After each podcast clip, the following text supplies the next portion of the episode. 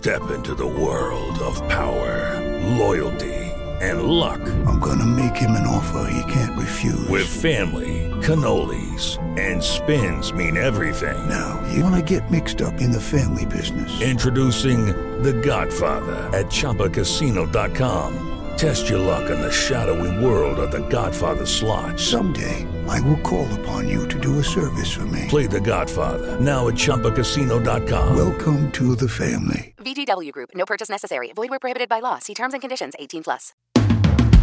Bienvenidos a mi podcast. En este espacio aprenderás sobre tu cuerpo, las emociones, la vida espiritual y tus relaciones. El conocimiento es la base del amor. Porque si de algo estoy segura es que lo que se ama se cuida. Comenzamos. Comenzamos.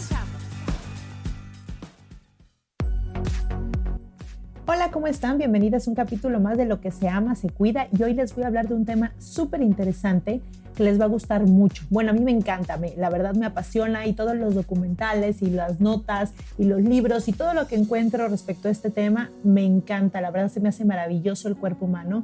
Y lo que se me hace más increíble es que todas las situaciones, enfermedades o cosas complicadas que estamos viviendo hoy en día tienen que ver con nuestro estado físico y mental que obviamente tenemos un cuerpo muy evolucionado, sin embargo no es tan evolucionado para el mundo actual en el que estamos viviendo y por eso creo que hay muchas enfermedades en las que aún no encontramos cura o que la misma medicina o la, la misma ciencia trata de encontrar qué es lo que pasa. Entonces, les va a gustar mucho este capítulo. Este capítulo es sobre si vives en dos estados muy diferentes. Uno es el estado de supervivencia y de estrés, donde el cuerpo se comporta de una manera, y otro es el estado perfecto, es el estado de la creación, de la relajación, de la regeneración, de la salud. Espero les guste. El estrés es un estado de tensión mental o emocional resultante de las circunstancias adversas muy exigentes el estrés causa efectos a corto y a largo plazo en nuestro cuerpo y en nuestro cerebro. El estrés se crea cuando no podemos predecir un resultado futuro, cuando sentimos que no podemos controlar una situación o cuando tenemos una percepción o una amenaza o un peligro o la sensación de que algo va a empeorar en nuestra vida. Controlar lo que pasa afuera no está muchas veces en nuestras manos, pero podemos controlar la percepción al igual que los pensamientos y sentimientos con respecto a eso. Hay diferentes tipos de estrés. El estrés físico, que son los accidentes, las lesiones, las heridas. El estrés químico, que es la gripe, las bacterias, los virus, el nivel de azúcar en la sangre.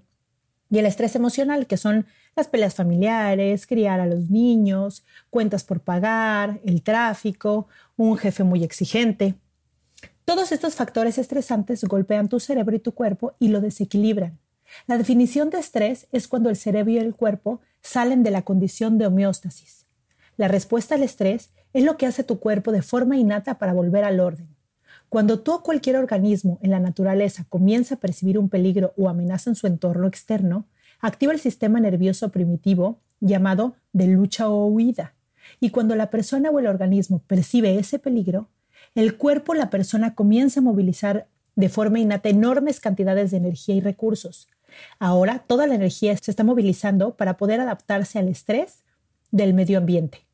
Entonces comenzamos a consumir los recursos vitales del cuerpo para poder sobrevivir a la condición del mundo exterior. Todo organismo puede resistir al estrés a corto plazo, ya sea perseguido por un animal o un maleante, en el momento en que el organismo percibe el peligro, activa el sistema de emergencia y hay una descarga de adrenalina y una descarga de energía y se produce una, excitación en el cerebro y en el cuerpo por lo que esos químicos alteran nuestra homeostasis normal. En el estado de supervivencia activamos el sistema nervioso simpático o a lo que llamamos sistema nervioso de lucha o huida.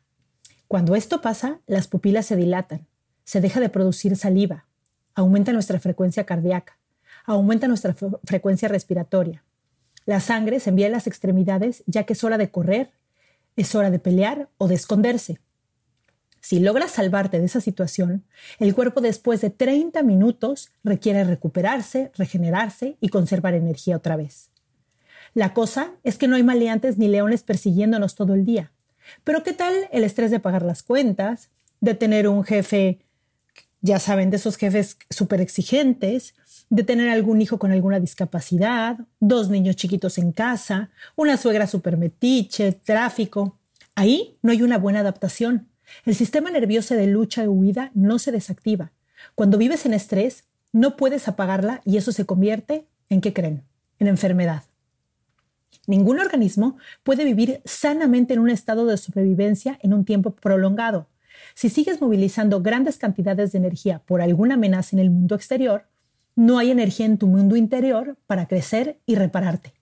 Piensa en el sistema simpático como el sistema de emergencia, como un acelerador de un automóvil. El otro sistema parasimpático es el de la relajación, el de la regeneración y el metabolismo.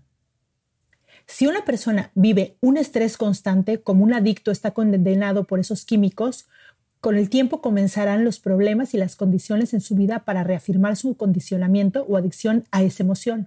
Estamos tan condicionados a esas sustancias químicas que tal como un drogadicto necesitamos el empleo malo, la mala relación, la situación difícil en nuestra vida para seguir recibiendo descargas de adrenalina, ese torrente de energía y la gente se vuelve adicta a una vida estresante que no le gusta y no disfruta. En nuestro cerebro pensante podemos hacer que el pensamiento sea más real que cualquier otra cosa y las personas pueden comenzar a pensar en problemas y activen la respuesta del estrés solo con pensarlo. Entonces te puedes volver adicto a tus propios pensamientos. Es un hecho científico que las hormonas del estrés presionan los botones genéticos que causan las enfermedades y puedes activar la respuesta del estrés con solo pensarlo. Los pensamientos literalmente te pueden enfermar. Muchas enfermedades son creadas por el sistema inmune que se suprime, lo que llamamos enfermedades inmunomediadas, desde cáncer, esclerosis múltiple, alergias alimentarias, sensibilidades alimentarias, causados por un sistema inmune debilitado. Ahora, si tus pensamientos pueden enfermarte, ¿es posible que otros pensamientos puedan curarte? Se hizo un estudio a 117 personas para medir sus niveles de cortisol, que es la hormona del estrés, y sus niveles de IgA, de inmunoglobulina A, que es la defensa principal del cuerpo contra bacterias y virus. A medida de que los niveles de cortisol aumentan y estás movilizando niveles de energía en el mundo exterior, el sistema inmune se disminuye y se ve comprometido. Sometieron a los participantes cuatro días de entrenamiento. Les pidieron que reemplazaran emociones como ira, frustración, odio, violencia, competencia, agresión y miedo, ya que esos sentimientos hacen que se segreguen las sustancias químicas que se derivan de hormonas del estrés y les pidieron que reemplazaran esas emociones de supervivencia por emociones elevadas como gratitud, aprecio, cuidado, amor por la vida y alegría por la existencia. Diez minutos al día sintieron esas emociones elevadas. A los tres días y medio les volvieron a hacer los mismos estudios para ver los mismos niveles. En el sistema inmune, los sistemas de IgA aumentaron un 50% y el cortisol disminuyó un 16%. Cuando empiezas a hacer un cambio en tu forma de pensar y en cómo te sientes y en tu actitud y sientes las emociones estas elevadas que te dije, las emociones comienzan a reparar el sistema inmune. Y cuando estás estresado básicamente piensas en tres cosas, en el mundo exterior, en tu cuerpo y en el tiempo, porque lo que necesitas es sobrevivir. Y si donde pones tu atención, pones tu energía, toda tu atención la pones en esta realidad tridimensional. Cuando las personas están bajo los elementos de estos químicos, se extraen del cuerpo invisible que rodea su cuerpo vital y lo utilizan para hacer químicos y la energía de estos cuerpos se encoge, se convierten más en materia y menos en energía, más en partículas y menos en ondas. Las mismas hormonas del estrés aumentan nuestros sentidos para que nos volvamos muy materialistas, ponemos nuestra atención en la materia. La gente se engancha y se habitúa para reducir su enfoque y vives en modo de emergencia. No es momento para abrir tu corazón, no es momento para aprender algo nuevo, no es momento para quedarte tranquilo y reflexionar. Y de forma innata, no es momento de quedarte quieto, porque puedes convertirte en presa. Entonces hay que moverse. Y entre más son las hormonas del estrés, más atención tienes en la materia y se convierte en experimentar la desconexión de todo y de todos. Y si el estrés se crea con la sensación de no poder controlar tu vida y vives con las hormonas del estrés, lo que tratamos es precisamente de controlarlo todo, de controlar todo lo que podemos perder en nuestra vida. Cuando sentimos que perdemos el control, tratamos de predecir el próximo momento en función de nuestros recuerdos del pasado eso significa que las personas bajo estrés anhelan lo conocido, lo familiar, porque en supervivencia lo desconocido puede ser un lugar aterrador. El cuerpo se convierte muy analítico y enfocado, por eso sigues pensando en el mismo problema para reducir el enfoque de la causa. De las infinitas posibilidades cuando eres adicto al estrés, siempre piensas en lo peor que te puede pasar, y eso tiene lógica porque en supervivencia, si te preparas para lo peor, cualquier cosa menos que eso siempre será mejor. La mayoría de las personas viven el 70% del tiempo en estado de supervivencia. Hay unas sustancias químicas que se crean a partir de tu reacción emocional. Si no sabes cómo regular o detener esta reacción emocional y mantienes esa misma reacción durante horas o días, se le llama estado de ánimo. Si mantienes esa misma reacción emocional durante semanas o meses, se le llama temperamento. Y si mantienes esa reacción emocional durante años, se le llama rasgo de personalidad. Ahora ya entiendes que el estrés es cuando el cuerpo y el cerebro se desequilibra y los daños del estrés presionan los botones genéticos y crean enfermedades y entonces surge esta pregunta. ¿Hay alguien o algo por lo que vale la pena vivir en este estado? Cuando eres materia tratando de controlar materia, tiendes a forzar los resultados, a controlar los resultados y a predecir los resultados. Y solo tenemos cierta cantidad de recursos cuando tratamos de cambiar la materia. Entonces, competimos, peleamos, manipulamos, nos esforzamos, deseamos, porque estamos experimentando separación. Hay otro estado mental y corporal en el que puedes vivir y se llama creación. Es justamente lo contrario a vivir en la supervivencia. Si las hormonas del estrés crean incoherencia en el corazón y el cerebro, ¿qué tal si tuvieras la capacidad de pasar de un enfoque limitado, convergente, a lo que se le llama enfoque divergente, amplio y abierto? Cuando la gente quita su atención de las personas, cuando ya no prestan atención tanto a las cosas que poseen como su celular, la computadora, el auto, la casa, no piensan en el lugar donde necesitan ir y en lugar de eso están pensando en el lugar donde están sentados, entonces dirigen su atención y su energía fuera de esa realidad y empiezan a cambiar su estado cerebral. Cuando abren su enfoque y no perciben nada más que espacio, cuando abren su conciencia y se sintonizan con la energía y la frecuencia, y en lugar de poner su atención en la materia, ponen su atención en la energía, el acto de abrir su conciencia les hace dejar de pensar, dejar de analizar, si ya no están pensando y ya no están analizando, ya no están activando esos circuitos en el cerebro. De pronto, comienzan a ralentizar la actividad cerebral y a ir más allá de su mente analítica. Y a medida que suprimen la neocorteza, el banco de memoria de lo autobiográfico comienza a suprimir todo lo conocido en su realidad tridimensional y apaga la neocorteza, comenzando a regular las ondas cerebrales, haciéndolos más lentas, y sucede algo increíble. Los compartimientos del cerebro que habían estado divididos comienzan a sincronizarse y unificarse. Comienza a haber neuronas que se van uniendo a comunidades más amplias de neuronas. Lo que fue un cerebro incoherente comienza a ser más organizado y coherente. Cuando vivimos en dos estados de mente y cuerpo, vivir en supervivencia es vivir nuestro estado animal. Y cuando vivimos el estrés, el cuerpo está contraído debido a que utilizamos muchos de los recursos del cuerpo y experimentamos catabolismo o descomposición de los tejidos. Al estar el cuerpo en ese estado hay desequilibrio y descomposición en lugar de regeneración. Las emociones de miedo, ira, tristeza son las emociones de supervivencia. El yo viene primero. Cuando vives en ese estado, toda tu atención está en el entorno y en el tiempo. Siempre hay energía perdida en el sistema. Estamos viviendo en modo de emergencia, enfocados en los objetos. Experimentamos separación, determinamos la realidad con nuestros sentidos, vivimos por causa y efecto, buscamos aliviar la incomodidad que viene de dentro con cosas de afuera. No vemos muchas posibilidades porque no es momento de crear. El cerebro y el corazón funcionan en un estado incoherente y en supervivencia anhelamos lo conocido porque lo demás y lo desconocido es un lugar aterrador. Ahora bien, cuando comenzamos a crear, el cerebro y el cuerpo regresan a la homeostasis. Hay una expansión de energía, hay una liberación de energía de los tejidos del cuerpo y entra en anabolismo y reparación de tejidos. Hay salud, hay orden, hay regeneración. Las emociones elevadas y sinceras como el amor, la alegría, la confianza, el conocimiento y la gratitud comienzan a movilizar todas las sustancias químicas que movilizan y regeneran al cuerpo. Cuando estamos en ese estado sincero, tendemos a ser menos egoístas y más sinceros. La energía siempre se crea en el proceso creativo. Ampliamos nuestro enfoque y cuando lo hacemos de forma preocupada nos sentimos menos separados y más conectados con algo mucho más grande. Empezamos a imaginar y a soñar con una realidad mucho más allá de nuestros sentidos. Vemos todas las posibilidades en lugar de las limitadas. El cerebro y el corazón entran en coherencia y ahora lo desconocido nos llama la atención y se convierte en la aventura. Así como pudiste escuchar, hay una gran diferencia de vivir en supervivencia, en estrés y en creación. Las invito a reflexionar sobre esto. Sé que es imposible pasar de un día a otro de vivir en estrés a vivir en creación, Pero si lo empezamos a hacer, si dedicamos cada vez más tiempo a la esencia que a la forma, nuestro enfoque cambiará. Busquemos dentro lo que nos hace falta. Seremos menos materialistas, ya que nuestra atención no estará en la forma y cada vez necesitaremos menos de afuera y más de adentro. Hay una muy buena manera y es meditar. Cuando dejamos de pensar en las cosas del pasado y del futuro y nos enfocamos en el presente, puedes darte cuenta de que es nuestra mente la que quiere cosas, nuestro ego el que exige atención haciéndonos creer que necesitamos más y más y más para hacer. Y no es así. Meditar ayuda a soltar, a disfrutar, a poder ser un testigo de tu propia mente para estar más en tu propia sabia y perfecta forma única de ser.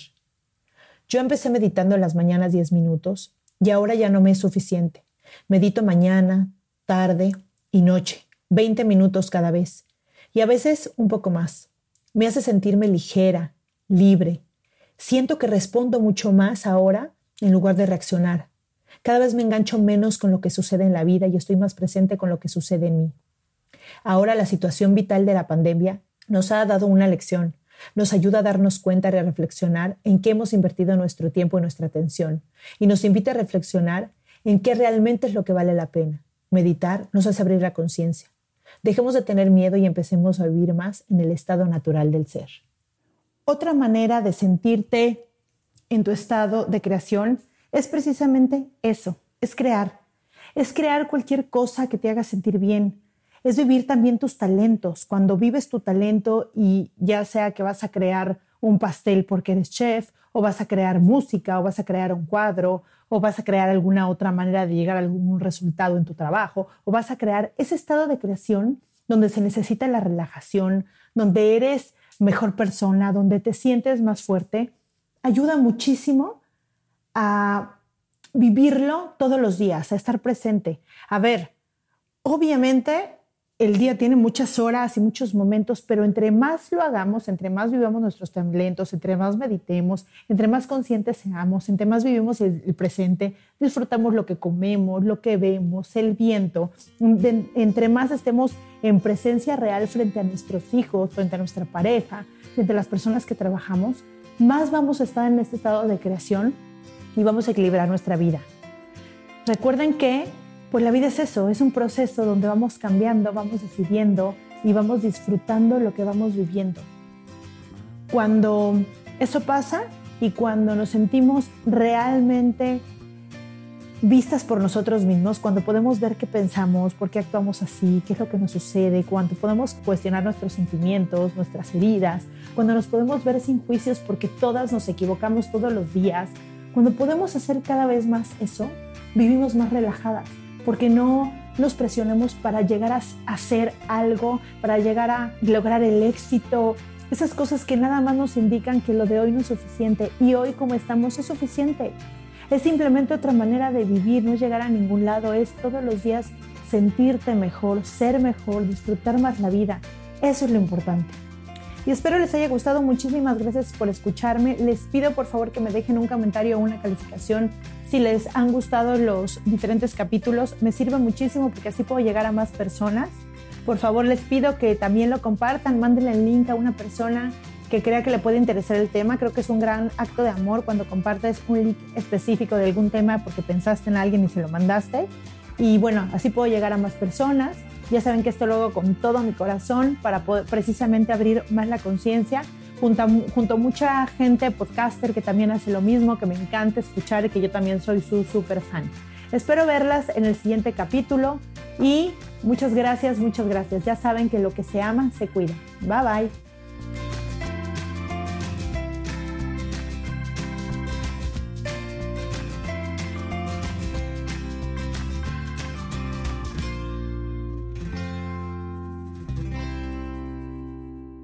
Esta ha sido una producción de punto primario.com. With lucky landslots, you can get lucky just about anywhere. Dearly beloved, we are gathered here today to. Has anyone seen the bride and groom?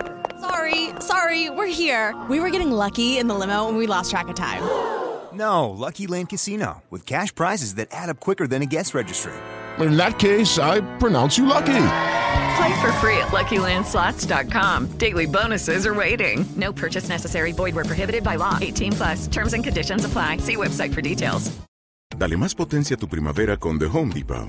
Obtén una potencia similar a la de la gasolina para podar, recortar y soplar con el sistema OnePlus de 18 voltios de Ryobi desde solo 89 dólares. Potencia para podar un tercio de un acre con una carga. Potencia para recortar el césped que dura hasta dos horas. Y fuerza de soplado de 110 millas por hora. Todo con una batería intercambiable. Llévate el sistema inalámbrico OnePlus de 18 voltios de Ryobi. Solo en The Home Depot. Haces más. Logras más.